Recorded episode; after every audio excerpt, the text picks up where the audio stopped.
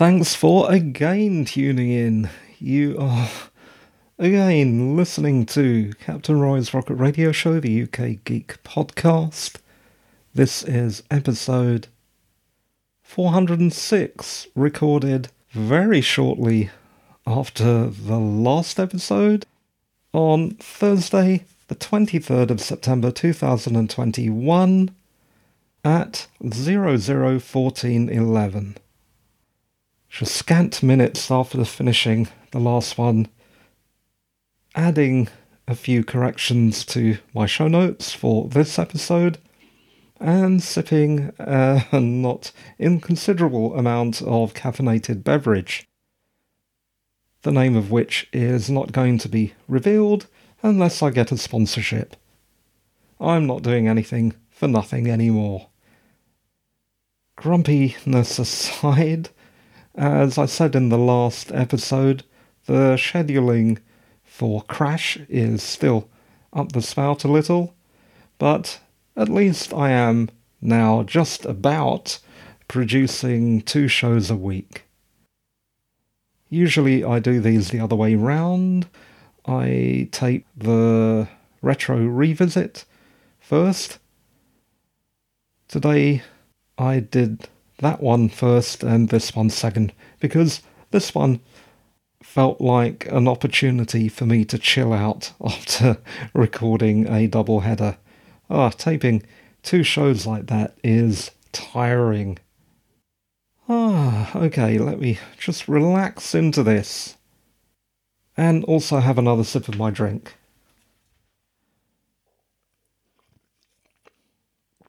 Yeah, I know you didn't pay to hear me sipping drinks, but then if you do want to contribute to the show, you know where to go. Go to roymathur.com, click on the podcast link, scroll down a bit, and click on the support link, which all sounds a bit involved. Maybe I should put the support link right on the header of my website. Okay, enough chitter chatter. Let us get on to the main topics of the show. This week, that largely consists of a couple of films that I watched, and those were horror films. The first being Slender Man from 2018, though it has been on my watch list for quite a while. Oh dear, now I'm not sure if it's my aging memory, but have I reviewed this before? I don't feel that I have, so let's do it now. Maybe I'm doing it again, I'm not quite sure. I don't think I am.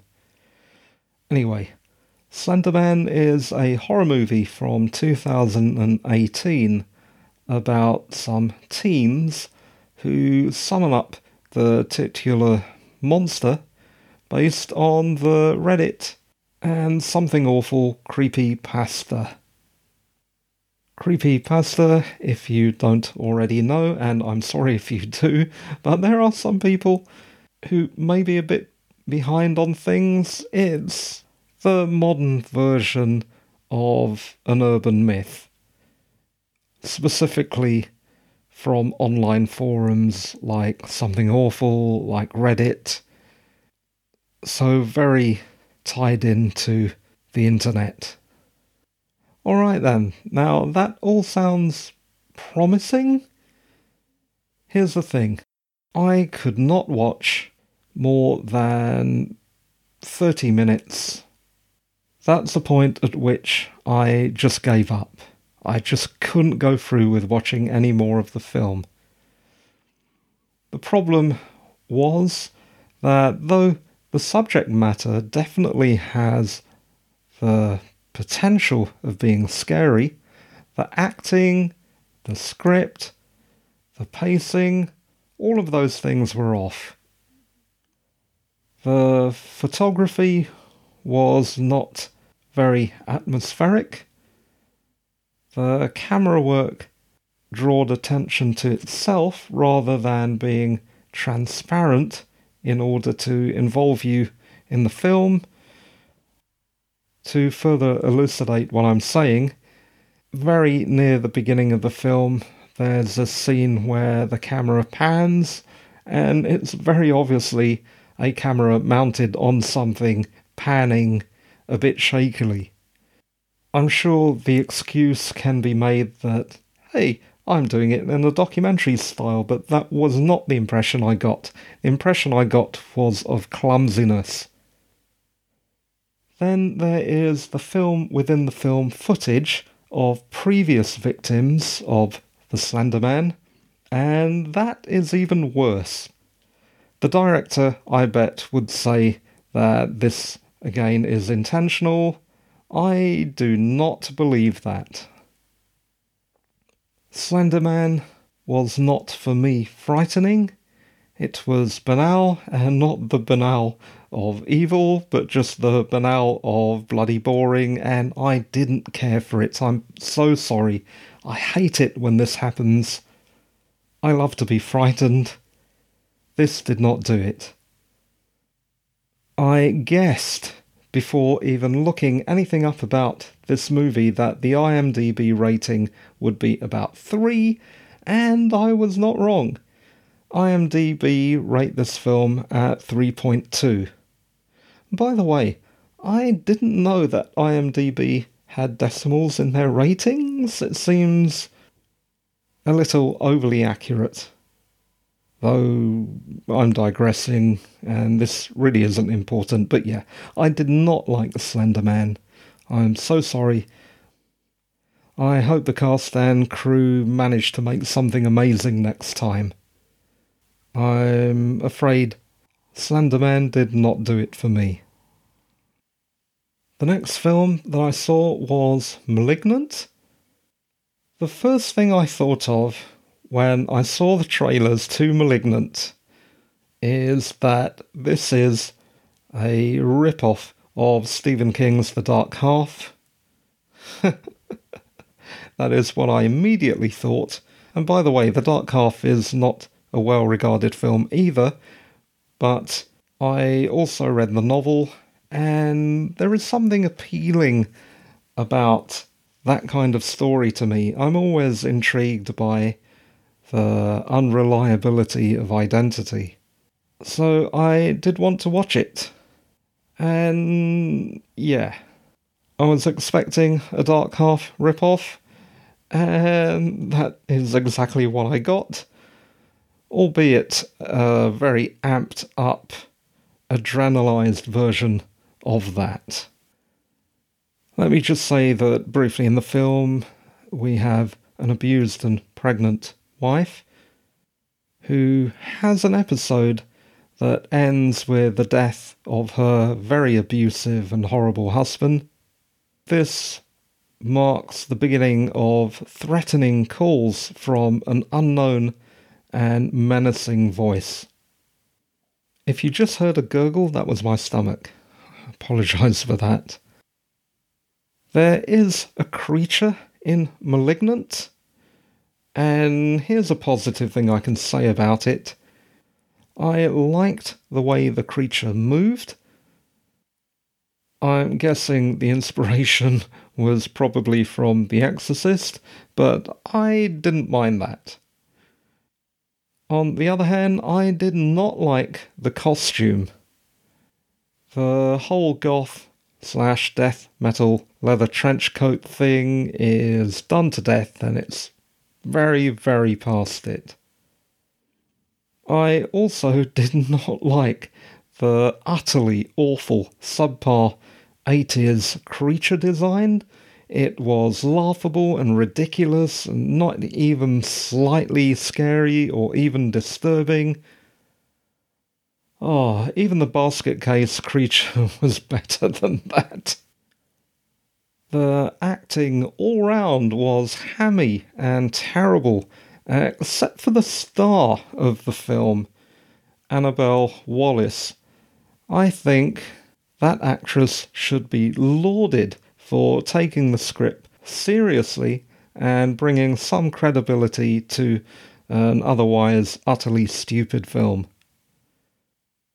The ending was surprising and spoiler, surprising because it was a happy ending, which you usually don't get in films like this.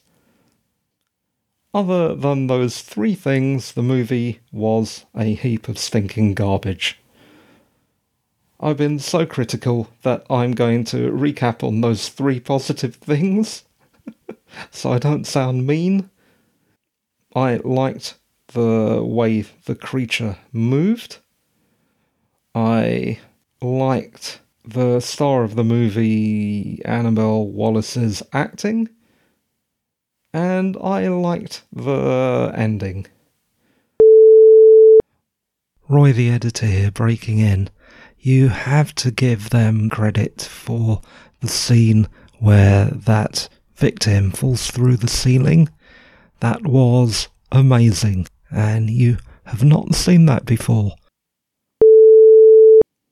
What's surprising about this film is that James Wan is not always a terrible filmmaker. He directed the first two Saw films and Aquaman, all of which are quite good.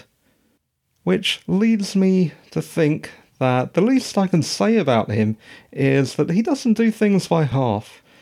His movies are either monumental successes or awful failures, and there is something heroic about that. It tells me that he's not afraid of taking risks.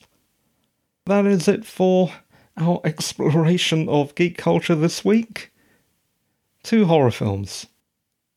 Let us move on to technology. The giant news in geekdom recently is not the unveiling of new iPhones or iPads, which I couldn't be bothered to cover because it's just not that interesting anymore.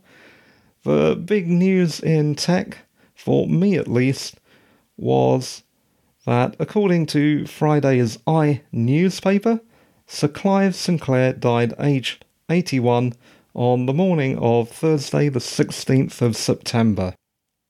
Sir Clive Sinclair's company, Sinclair Research Limited, born out of his earlier company, Sinclair Radionics, a DIY electronics company, was formed in Cambridge and arguably kick-started the computer revolution in the UK with his series of budget microcomputers based around the Californian company Zilog's Z80 CPU. In 1980, the ZX80 was launched at a revolutionary price of under £100. It was £99.95. pence its affordability led to an explosion in computer ownership and games development.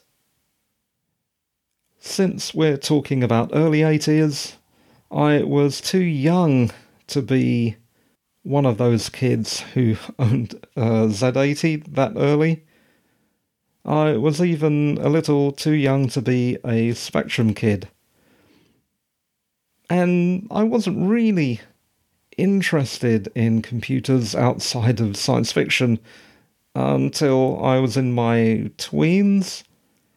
And even then, the Commodore 64, which was my first computer, was on its last legs. And by the way, it was initially bought for me to improve my studies. It did no such thing, I used it for games. But I did learn to program on it as well. Thanks, Mum and Dad.